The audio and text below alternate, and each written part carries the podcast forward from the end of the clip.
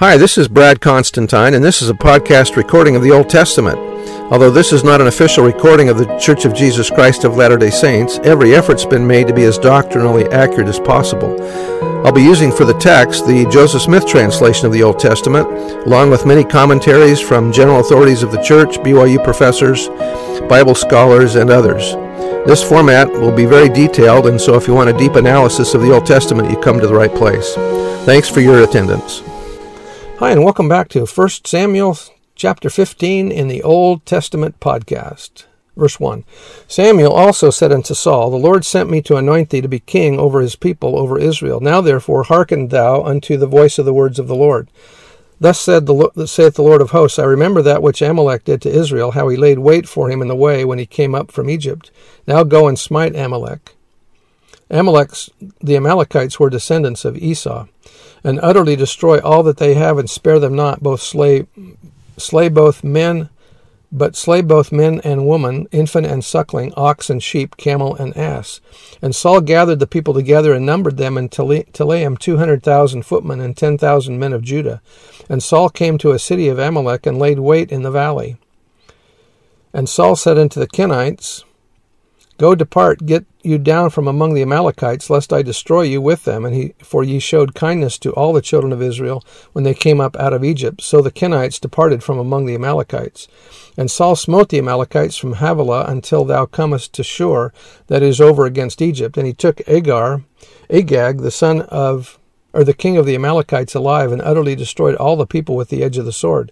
But Saul and the people spared Agag and the best of the sheep, and of the oxen, and of the fatlings, and the lambs, and all that was good, and would not utterly destroy them, but everything that was vile and refuse they that they destroyed utterly. Saul kills all except the king Agag, and he keeps the best of their spoil. Now, this was against the commandment that Samuel had given him. Then came the word of the Lord unto Samuel, saying, I have set up Saul to be a king, and he repented, repenteth not that he hath sinned, for he has turned back from following me, and hath not performed my commandments. And it grieved Samuel, and he cried unto the Lord all night. And when Samuel rose early to meet Saul in the morning, it was told Samuel, saying, Saul came to Carmel, and behold, he set up a place, and is gone about, and passed on, and gone down to Gilgal. And Samuel came to Saul, and Saul said unto him, Blessed be thou of the Lord, I have performed the commandment of the Lord. And Samuel said, What meaneth then the, this bleating of the sheep in mine ears, and the lowing of the oxen which I hear? And Saul said, They have brought them from the Amalekites, for the people spared the best of the sheep and of the oxen to sacrifice unto the Lord thy God, and the rest we have utterly destroyed. Then Samuel said unto Saul, Stop, or stay, I will tell you, I will tell thee what the Lord hath said to me this night. And he said unto him, Say on. And Samuel said, When thou wast little in thine own sight, wast thou not made the head of the tribes of Israel? And the Lord anointed thee king over Israel? And the Lord sent thee on a journey and said, Go and utterly destroy the sinners of the Amalekites and fight against them until they be consumed.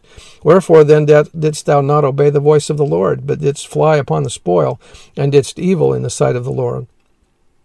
And Saul said unto Samuel, Yea, I have obeyed the voice of the Lord, and have gone the way which the Lord sent me, and have brought Agag the king of Amalek, and have utterly destroyed the Amalekites. But the people took of the spoil, and sheep, sheep and oxen, the chief of the things which should have been utterly destroyed, to sacrifice unto the Lord thy God in Gilgal. Thus viewed the command to excuse the ban upon Amalek or to execute the ban upon Amalek was the second and final test of Saul's fitness for being king over God's people. The character of this kingdom had been clearly explained by Samuel at Gilgal in his address to king and people.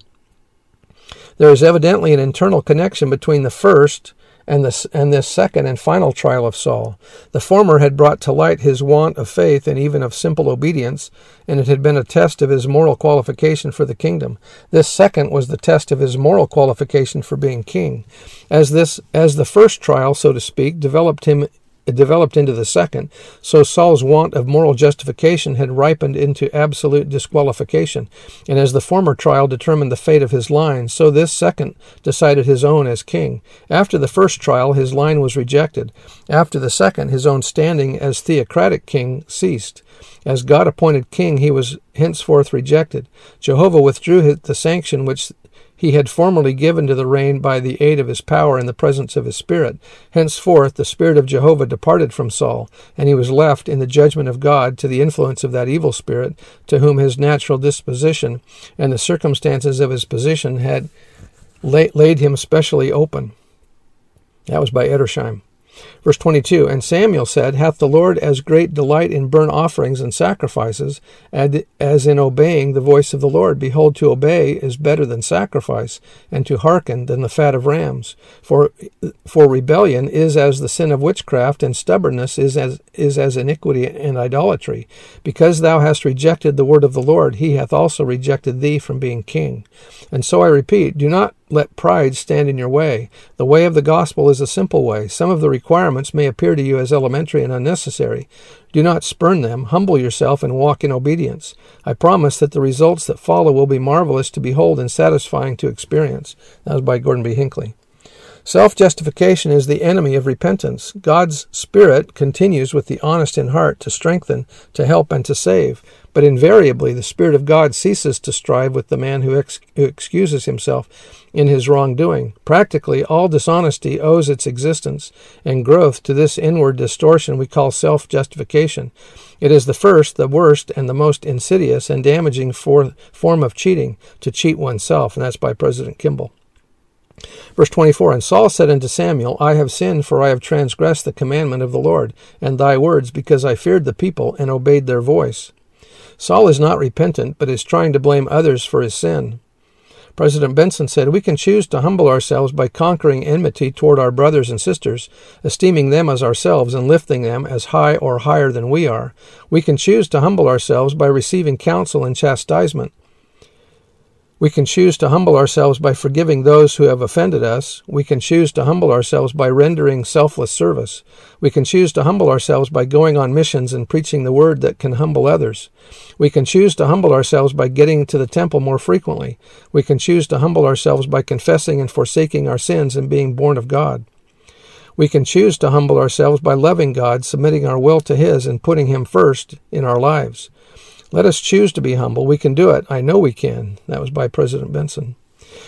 25. Now therefore I pray thee, pardon my sin, and turn again with me, that I may worship the Lord. And Samuel said unto Saul, I will not return with thee, for thou hast rejected the word of the Lord, and the Lord hath rejected thee from being king over Israel. And as Samuel turned about to go away, he laid hold upon the skirt of his mantle, and it rent or was torn. And Samuel said unto him, The Lord hath rent the kingdom of Israel from thee this day, and hath given it to a neighbor of thine that is better than thou. And also the strength of Israel, or the Lord, will not lie nor repent, for he is not a man that he should repent. Then he said, I have sinned, yet honor me now, I pray thee, before the elders of my people, and before Israel, and turn again with me, that I may worship the Lord thy God. So Samuel turned again after Saul, and Saul worshipped the Lord. Then, then said Samuel, Bring ye hither to me Agag, the king of the Amalekites. And Agag came unto him delicately or gladly. And Agag said, Surely the bitterness of death is past. And Samuel said, As thy sword hath made women childless, so shall thy mother be childless among women. And Samuel hewed Agag in pieces before the Lord in Gilgal. Then Samuel went to Ramah, and Saul went up to his house to Gibeah of Saul.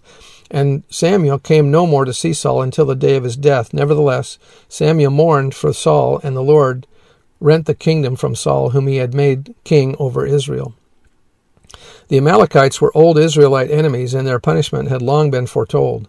Saul's failure to carry out the word of God with exactness and honor caused the Lord to reject him as the king of Israel.